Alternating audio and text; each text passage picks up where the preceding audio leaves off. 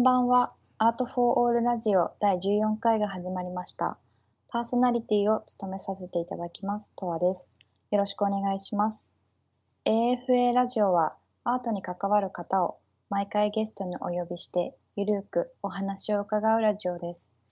1ヶ月に1名のゲストで前半後半の2回を各週放送でお届けしています。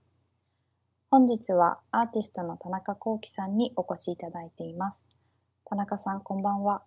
こんばんは。ありがとうございます。とこれまでのキャリアとこれからのキャリアのお話をちょっとお伺いするための導入として毎回ゲストの方に、あの冒頭で同じ質問させていただいてるんですけれどもあの学生時代部活は何をされていましたか？はい。えっ、と、部活、あのー全然面白くないですけど、僕、あの、美術部だったんですね。そうだったんですね。はい。えーあのー高校の話なんですけども、はい。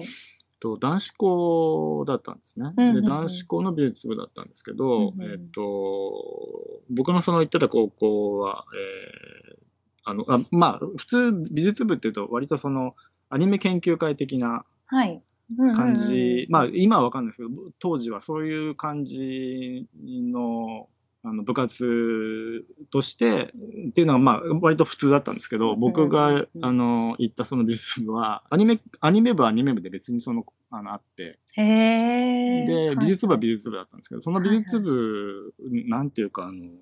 少し体育会系乗りっていうと変ですけど。あの、まあ、今だったらホモソーシャルって言われてめっちゃ 批判されそうだけど、まあ、そもそも男子校だからホモソーシャルなんですけど、そうですよね。うん、あの、えっと、その美術部の先生が野球部のえっと、野球部の顧問と兼任してるっていうあ、すごい。ちょっと不思議なうん不思議な。感じで、うんうんうん、で、その、えっと、まあ、多分その高校の中で割とけ 権力がある人だったんだと思うんですけど、うんうんあ、の、えっと、定時制用のあの、家庭科の教室があるんですけど、はいまあ、その、学校の中のは離れ的な場所っていうか、その、の物質が集まってるところとはまた別に、ななんかそういう、あの、離れがあって、はい。で、そこをなぜか美術部が使っていて、で、なおかつ美美術部の部部員自体が、あの、3学年、あの、2人ずつぐらいしかいなくて、すごい人数的に少ないっていうか、あ、六人、六人。全部で 6, 6人で。で、で、そこにそので出入りしてるのが、あの、プラスアルファで OB の人がたたくさんいて、なるほど、なるほど。で、OB がこう、れ連綿とつながっていて、なんかすすごい数の OB、なんか OB の方が多いみたいな、な謎の部活だったんですね。で、なるほど。あの、さっき言ったその体育会系乗りっていうのは、はいその先生が帰るときに、うんうんうんうんあの、先生なんかベンツかなんか乗ってたんですけど、あの。よ横にこう一列に並んで「お疲れ様でした!」みたいなええ どんなどんな美術部みたいな感じだけどすごい体育会な。そう体育会系のノリのなんかうん美術部で、まああうんのただなんかそのみんなあの結構真面目に絵を描いていて、へえ。でそのか描いてる絵もこう割と泥臭い感じっていうかまああの絵の具とかぐぐちゃぐちゃ混ぜるとだだんだんこう茶色っぽくなったりグレーっぽくなったりしちゃうと思うんですけど、えなんかもう本当あの茶色っぽい絵の絵の人たちが多くて、えうんうんこう真面目に風景画をみんなで描くっていう。なんか不思議な部活でした。すごい、なんか、お、面白い美術部ですね。すね ユニークな、ユニークな特徴的な。特徴的な。ありがとうございます。はえっと、そんな田中さんがアートフォールに関わることになったきっかけを教えていただけまあすか？そうです。ね。えっと、うんうんこれがなんか、もちろんその、例えば、と社会変革とか、うんうん。あの、アート業界の、なん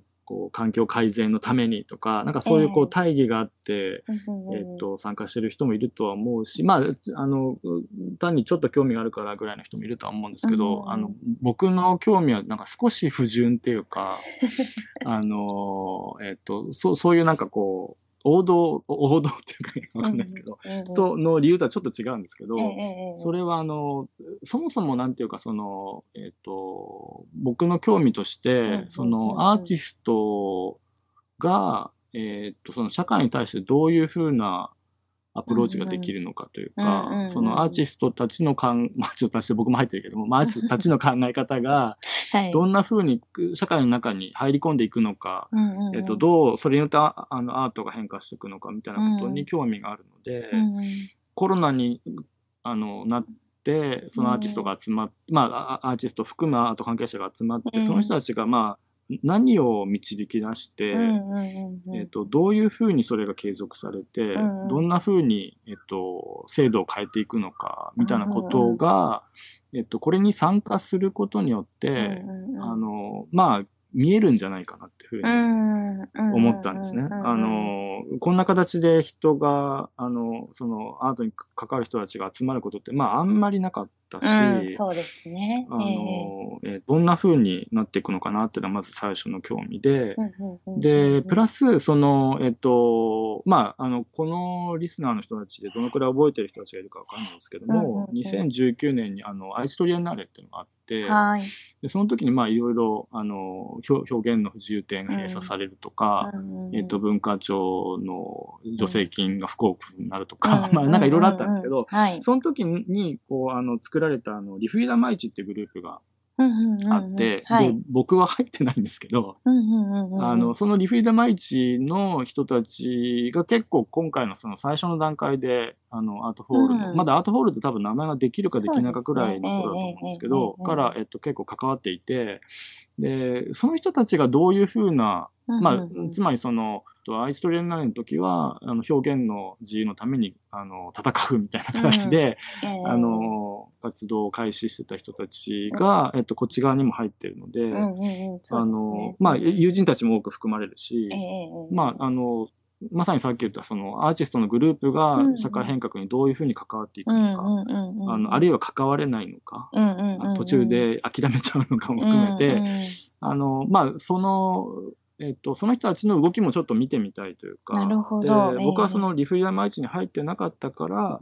えっと、見れなかったんですよ、その動きが。なるほどですね。で、今思えば入っとけばよかったなと思ったので、あの、どんな風な、あの、議論があって、うんうんうんうん、えっと、どんな風にそれが展開したのかうんうんうんを、うん。えっとなるほ、ど。まあ、ある種、ちょっとその、引いた視点で見てみたいっていうのがええええあったんですよね。なるほどですね。ということは、こう、 art for all のこう名前が出てできる以前の、なんですかね、時期から参加をしてあ、そうですねまあ、あの、えっ、と、すごいコミットしてるというよりは、うんその子供のことが、まあ、育児が始まってしまったので、えっ、と、つかず離れずみたいな感じですけども、まあ、できる限りフォローしてるっていう感じですかね。ありがとうございます。今回はあのせっかくですので、 art for all がオンラインで行っているアーティストのための実践講座についてもお話しさせていただければと思います。2月21日に開催予定のアーティストのための実践講座、ケアとアートをめぐる諸問題を共に考えるですが、こちらの概要を改めてお伺いしてもよろしいでしょうか？あ、そうですね。はい。はいえっと、これは、あの、えっと、まあ、あの、美術手帳でも、えっと、ケアの特集がありましたけれども、うん。えっと、ケアの問題をめぐって、えっと、基本的には初学者向けに、えっと、理論と実践の、えっと、まあ、両方の側面から学べる機会を作れるといいかなというふうに思って考えたものです。今回はあの田中さんが企画に携わっていらっしゃるということで、その企画をしたきっかけについてお伺いしてもよろしいでしょはい。えっ、と、もちろんその僕自身がそのケケアに関わっている、その育児に関わっているっていう、まあその当事者としての問題意識もあるんですけども、うか。うん同時にその、えっ、と、僕がそのい今まで、えっ、と、関わっあの、関わってきたというか、ぼ僕自身の、えっ、と、実践の、えっ、と、お大きなそのテーマとしてあったのが、その当事者性の強い問題を、えっと、非当事者としてどのように共有できるのか、あうん。の、自分の問題として引き受けることができるのかというふうなことを、まあ、ずっと考えてきたんですけども、え今回のこのケアの問題の場合、それがその、えっと、方向性が逆転してるというか、うんうんうんうん。えっと、つまりその当事者としての僕の関わるような問題が、ーうん。えっと、どのようにその非当事者に伝わるのかっていうことになるえので、えええっと、その順番というか方向性が逆になってるんですけども、なので、えっと、最初に言ったみたいに、その当事者として、えっと、この問題を、えっ、と、考える、あの、えっ、と、きっかけを作るのもいいのかなというふうには思ったんですが、まあ、はいそれでこの企画はつ作られているんですけども、ええ。同時にうん難しい問題もはらむなっていうふうに思っていて、つまりその、えーどうしても、まあ、うん特にケアの問題って、あの、様々、あの、多岐にわたるっていうか、まあ、その、育児と介護だけじゃなくて、ええっと、障害福祉とかもあるし、まあ、あの、いろいろあると思うんですけども、はい。その中で、どうしてもその、当事者の声の方に、あ、というか、当事者に語らせようとすることになってしまうっていうか、うんうんうんうんうんえうんっとなるほどですね。あの、えっと、ケアの問題で企画するんだったら、うん。まあ、僕がいいんじゃないかって形になるのは、うんうんうんまあ、必然的だとは思うんですけども、ええ。その、えっ、と、それだけでいいのかなっていうふうに今まで思ってやってきたのに、うんうんうん。えっ、と、そっち、あその、当事者の話として作ってしまっていいのかなっていうふうにも実は思っていて、で、逆にその問題意識があるからこそ、まあ、一発目は僕が考えてもいいのかなっていうふうにも思ったんですよねその、非当事者の問題も当事者の問題も、あの、共に考えようとしてきた経験から、えっと、うん考えられる、まあ、ケアをめぐる講講座って形で、えっと、今回を考えてるって感じですかね。ありがとうございます。次回のアーティストのための実践講座は第5回目となります。テーマはケアとアートをめぐる諸問題を共に考える。2月21日13時から開催を予定しています。予約方法などの詳細は下の概要欄をご覧ください。皆さんの参加をお待ちしております。田中さんからもよろしければ一言お願いいたします。はい。えっと、今回の講座は、あの、平日の昼間なので、すごく参加しにくい